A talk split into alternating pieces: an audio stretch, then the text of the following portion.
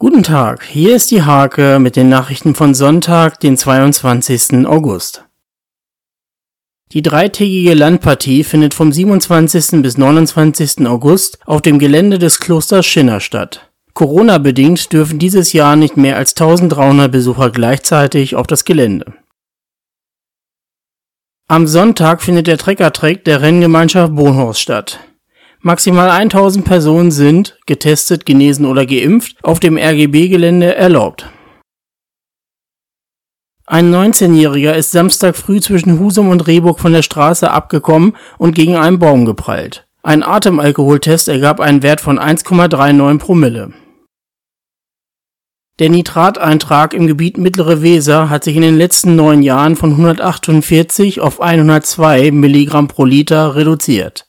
Die Verordnung legt jedoch einen Wert von 50 Milligramm fest. Mehr als 40 Heidelbeeranbauer haben sich zum Marketingverbund Die Blauen Höfe zusammengeschlossen. Ein Fallblatt mit Karte und Infos gibt es bei der Mittelweser Touristik.